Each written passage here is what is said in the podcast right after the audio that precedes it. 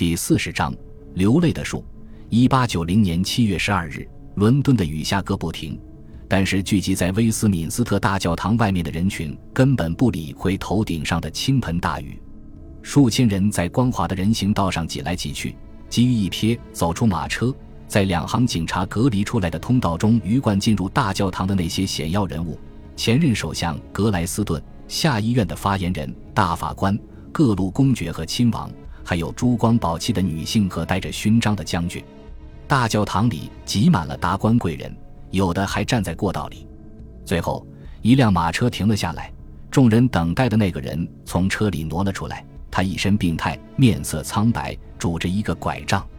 亨利·莫顿·斯坦利要做一件对他来说比非洲探险更有挑战性的事情，他要结婚了。新娘多罗西坦南特就是那个性格古怪、曾经拒绝过斯坦利的上流社会肖像画画家。当那位探险家艰难跋涉于丛林中寻找艾民帕夏时，坦南特改变了主意。斯坦利一回到英格兰，他就开始给他寄去激情澎湃的信。假如有一片没有开垦过的荒地，假如有一天这块土地被耕耘后种上了小麦，假如这块土地会说话的话，他会说。我从来没有产过小麦，我不会产小麦，我永远不要产小麦。但是，一直有麦子藏在它的深处。我的爱就像永不熄灭的火焰，开始的时候，它就是一颗你看不到光亮的小火星。现在，它熊熊燃烧，如祭坛的火焰。现在，他们真的走到了祭坛前。消息传出之后，坦南特的画作价格飞涨，来自世界各地的祝贺纷至沓来。维多利亚女王送给坦南特一个镶嵌着三十四颗钻石的和氏挂链。托马斯·爱迪生将一部新发明的电话机送给他们。利奥波德从布鲁塞尔派代表阿尔什伯爵来当伴郎。就在新婚那天，胃炎让斯坦利痛苦不堪。这是一种胃黏膜炎症。虽然他之前犯过这种病，但这一次的复发可能不是偶然的。他虽然能够蹒跚走过威斯敏斯特大教堂的侧廊，但是婚礼仪式间隙，他不得不在扶手椅上坐一会儿。婚礼结束之后，有人将他扶上他们夫妇二人坐的马车，在骑警的护送下，马车从嚷嚷着、相互推挤着、几乎堵塞了道路的人群中走过。在婚宴期间，斯坦利在一个单独的、光线暗淡的房间里躺着，忍受着疾病的折磨。这场病一直持续到蜜月时期，斯坦利一生一直处于渴望女性接受又害怕亲昵行为的纠结中。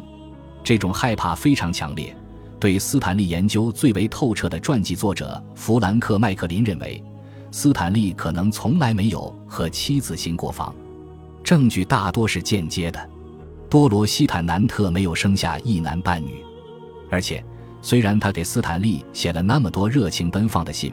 但他自己有严重的神经衰弱症。关于这对夫妻的瑞士蜜月之旅，斯坦利做了一个最杀风景的决定：坚持带上年轻的男助理。最后，斯坦利在蜜月期写下的日记有好几段被墨水涂抹了，很显然是他妻子在他去世之后做的。但是，一篇日记的末尾仍然清晰可辨。我认为。为了追求这些快乐而娶妻，让我感觉像一只笼子里的猴子，不是一件可取的事情。麦克林推测，斯坦利对女人的恐惧如此强烈，妻子要他满足他时，斯坦利几乎就会崩溃。他会说性爱是野兽的行为。不管这种推测是正确的还是错误的，斯坦利痛苦的自我压抑让我们想到，这些帮助欧洲国家占领非洲的冒险家们，往往不是那种大胆自信。大大咧咧、不惧苦难的传奇人物形象，而是一个个烦躁不安、抑郁寡欢、急功近利的人，急于摆脱过去或自己内心深处的某些东西。帝国扩张的经济方面的解释，寻找原材料、劳动力、市场，都能站得住脚，但推动他们的还有心理方面的刺激因素。斯坦利结婚标志着他探险生涯的结束。现在的他一心想保持出名，终于进入了上层社会之后，他开始夸张地模仿上层社会的行为习惯。他前往世界各地游历，到处发表演讲和餐后演说，接受荣誉学位，为铁路工程开幕典礼剪彩，接受记者采访。他严厉抨击代工行为、社会主义不道德行为、普遍平庸、工会、爱尔兰民族主义、八小时工作制、女记者、美国旅店服务员。他获得了骑士爵位，被选入议会。他在美国和加拿大各地演讲时，再次全程带着年轻男助理随行。他的妻子陪着他母亲。在这种双重保护下，斯坦利以王室的派头在这个大洲四处游览。他包了一节私人火车车厢，车厢里摆放了一个大钢琴。那节车厢后来被命名为亨利 ·M· 斯坦利。斯坦利蹒跚地走过威斯敏斯特大教堂。仅两年之后，另一个人也在刚果探险方面完成了一项了不起的壮举。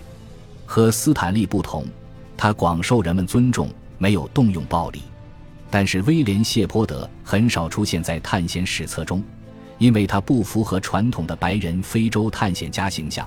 首先，他不是白人。荒谬的是，谢泼德这位美国黑人不顾一切前往刚果，在一定程度上是鼓吹种族优越论的亚拉巴马州白人参议员约翰·泰勒·摩根的功劳。摩根曾经促使美国承认利奥波德的刚果。希望美国黑人移居刚果。摩根和支持这一想法的其他议员早就考虑过将黑人送回非洲。第一步就是派美国的一些黑人传教士前往那个大洲。摩根希望他们能成为之后数百万美国黑人效仿的排头兵，后者去得越快越好。早在1865年，那一年南方的白人已经失去将黑人继续留在那里做奴隶的希望。南方的基督教长老会大会经过投票，同意从这个大洲的非洲裔中招募一些传教士，让他们在祖先的家乡传播上帝的恩典福音。在内战刚结束几年后，这些计划才开始见效。首先，对奴隶制热情完全不同于北方基督教长老会的南方长老会中的黑人成员寥寥无几。虽然如此。坚持将黑人送回非洲的白人种族主义者，与一些非裔美国人在利益上存在某些共同之处。虽然很少有非裔美国人想永久地回到非洲，但是乔治·华盛顿·威廉姆斯并非当时唯一想回非洲生活的人。威廉·谢泼德也有同样的想法，也许同样是出于一个没有说出口的原因。这可能是一个逃离令人屈辱的种族隔离藩篱的办法。谢泼德1865年出生于弗吉尼亚州，后来毕业于这个州的汉普顿大学，这是为数很少的一所面向南方黑人的高等教育机构。在亚拉巴马州塔斯卡卢萨的有色人种神学院深造之后，他在蒙哥马利郡和亚特兰大市的长老会当牧师，在那里他获得了精力充沛、满腔热情和不畏危险的声誉。有一次。他跳进水中救了一个快要淹死的人，还有一次，他冲进一个燃着熊熊大火的房子，一口气跑上三段台阶救出一个女子，而他本人在救人过程中被烧伤。十九世纪八十年代后期，谢泼德开始向南方长老会提出申请，请求后者派他去非洲传教。长老会让谢泼德等了两年，在给他找到一个白人上司之前。长老会的决策者不让他单独去非洲。最后，在做参议员的摩根的鼓励下，一个胸怀抱负的白人传教士出现了。他就是塞缪尔·拉普斯利牧师。他比谢泼德小一岁，是摩根先前的法律合作伙伴的儿子。虽然一个是奴隶的后代，一个是奴隶主的后代，但是两个年轻人很合得来，准备一同动身前往刚果。这期间。在摩根和亨利·谢尔顿·桑福德的引荐下，拉普斯利在华盛顿拜见了总统本杰明·哈里森，在布鲁塞尔见到了国王利奥波德二世。因为谢泼德是黑人，所以他被排除在觐见名单之外。桑福德坚持拉普斯利去王宫会见利奥波德时戴一顶丝绸帽子。和其他人一样，拉普斯利也被国王的话所迷惑。一八九零年五月。谢泼德和拉普斯利到达刚果，他们在马塔迪城外的一个布道所里停留了好几个星期。在两个人为接下来绕过刚果河下游的大激流物色脚夫，准备给养的过程中，另一个人在这个山坡小城的大街上做着同样的事情。这个人就是约瑟夫·康拉德。在这两个美国人出发的十一天之后，康拉德和他的商队开始沿着小路前往斯坦利池塘。在斯坦利池塘和刚果河上游，与几个有经验的传教士进行一番探讨之后，拉普斯利。谢泼德决定在很远的开塞河上游建立南部长老会的第一个布道所。谢泼德进入丛林，花好几个星期招募了一些非洲帮手。拉普斯利待在利奥波德维尔的美国传教士布道所里，在那里他再次遇到了康拉德。这位小说家不仅忍受了疟疾和痢疾，还忍受了一些人的传道。拉普斯利在家信中写道。康拉德在院子另一端的屋子里养病，我坐在屋里，从果树和棕榈树这边望过去，正好可以透过他的窗户看到他的屋里。